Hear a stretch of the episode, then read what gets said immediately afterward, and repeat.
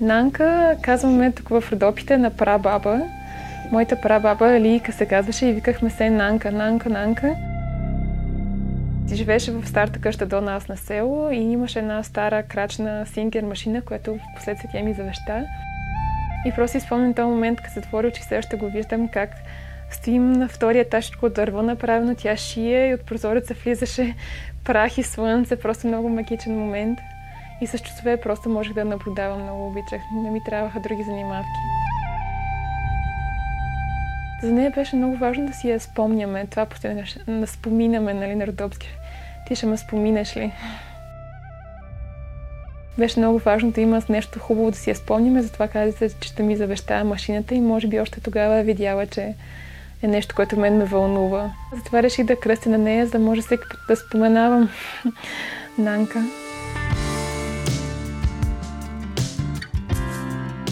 Намираме се в моята бивша детска стая, където съм израснала и сега това е моето ателие, където работя.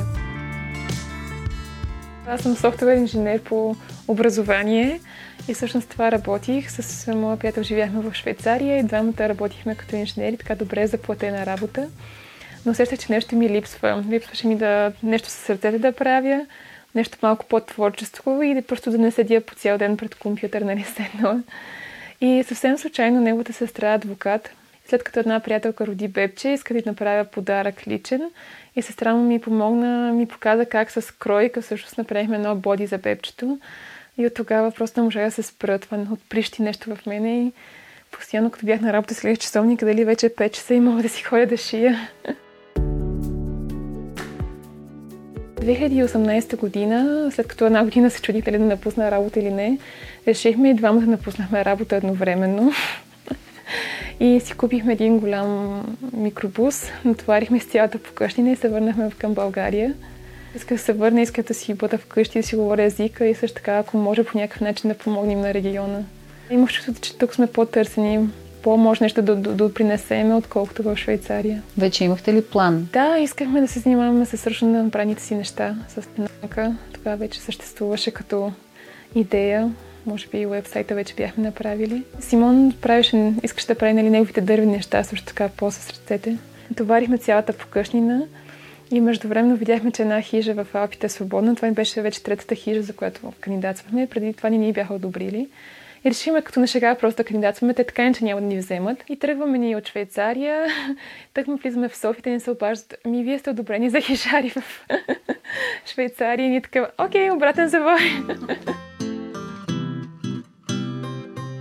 така две години бяхме лятото в Швейцария в Алпите хижари, а зимата бяхме тук в Смолен и се опитвахме да разработваме бизнеса.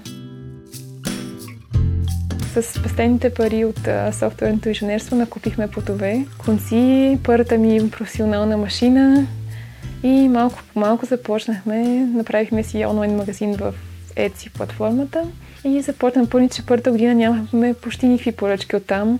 Първият момент, в който видях, че наистина проработва, беше миналата година, ноември месец, когато и много български майки ме откриха чрез Фейсбук и започнах да си поръчва за техните деца. Аз никога не съм очаквала, че в България ще има такъв пазар за този доста по-скъп плат, нали? Тоест, оказва се, че тук ти е основния пазар. Така? За детските дрежки, да. Защото българите даваме всичко за децата си, нали? Колкото да е по-скъпо, ти искаш не е хубаво за тях, защото самия плат е тишещ, антибактериален, просто уникални свойства. Те поръчаха, едновременно с това отеци дойдоха много поръчки за коледа, нали, за подаръци. За декември месец 2020 имах толкова поръчки, колкото за предните две години заедно. Тук над главата ти има едни топове с а, мериносова вълна. Злато. Така ли е? Да, един метър е 25 евро. Не знам, мога да ти кажа. Не, това е само една малка част. В другата стая има още един огромен рафт, пълен с вълна. Това е голяма инвестиция. Аз в момента много пари съм инвестирала. Всичките ми, може би, спестявания от инженерството са там. Откъде се снабдяваше с мериносовата вълна, с а, плотовете? Намерих производител в Финландия. За мен беше много важно вълната да знам откъде идва, да знам кога прави, че няма да се експлуатират деца и няма да се замърсяват питейните води на местното население от отсветяването от багрилата. Успя ли да намериш тук в България някой, който да се занимава? Ами, то беше много интересна история. Всъщност, те ме намериха мен. Колче се казва от Карлово. Още от неговата баба от времето на комунизма се занимавала с това. И в момента той работи с друга фирма и се опитва да направи също качество, като този плод, който купувам в Финландия, трябва да е мек. Трябва по същия начин цветовете да не се измиват с времето, нали? Ако успеем да стигнем до този момент, аз много би се радвала да купувам вълната от България. Най-така утопичната мечта е да и овцете да са в България. В Родопите има много ливади, които сега постеят. И сме си мислили дали може мариносовите овце да живеят тук, за да затворим кръга и всичко да бъде произведено в България. Това би била на мечта. За къде изпращаш? За цял свят ли? Да, цял свят изпращаме. Вече ми се наложи към Нова Зеландия да изпращам. Сингапур изпратих едно, но основно са САЩ, Германия, Великобритания и Швейцария. Как си обясняваш, защо хората оттам купуват повече през а, онлайн магазини? Има ли някаква по-развита пазара по някакъв начин? Ами то, освен че онлайн магазин, ети, тази платформа е известна това, че са подкрепяш малък бизнес, ръчно направени, майсторски изработени неща. И мисля, че това просто там повече се цени. Доста хора ми пишат, мога да си купя Icebreaker, така се казва конкуренцията, която е насякъде по магазините може да намери, но иска да подкрепя теб, искам да подкрепя някой малък, виждам, че с сърце го правиш всяко корнище се слага в една такава платена турбичка, защото не искам да използвам пластмаса и после в хартиен плик. Всяка турбичка се написва с името на клиента, картичка пише ръчно за всеки. Слагаме едно малко пакетче билков чай, билки, които ние сме събрали от родопите. Написаме планински чай от нашите планини, ръчно набран за вас. Бъдете здрави. И да, това са също част от предизвикателствата за бъдещето. Как може процесът да се разрасне, да се разрасне бизнеса, без да се губят тези малки детайли. Кога усети, че това нещо е успяло? Понякога пак имам съмнения, но може би минат година декември месец, когато видях, нали, че си го представяш като една снежна топка, която започва да се върти по хълма. В началото трябва доста да будиш, по едно време просто получава моментум надолу. Това беше декември миналата година. Плашеш ли е този момент? Има ли паника в него или не? Има малко, да, определено. Дали няма да те смачка, да ще успееш.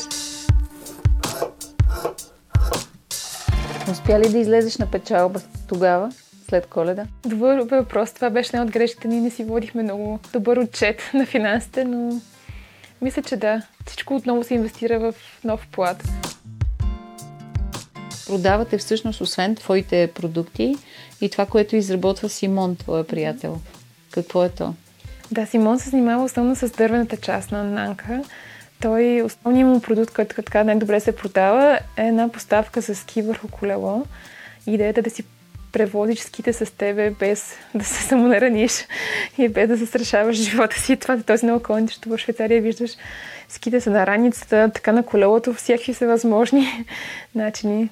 Той е уникален, просто и рамките за сито печата, масата ми закроена от него. Общо взето всичко, което ми потрябва, само му казвам и той добре нарисуваме, измисляме го, на другия ден ми го носи. Той е гениален с дърво.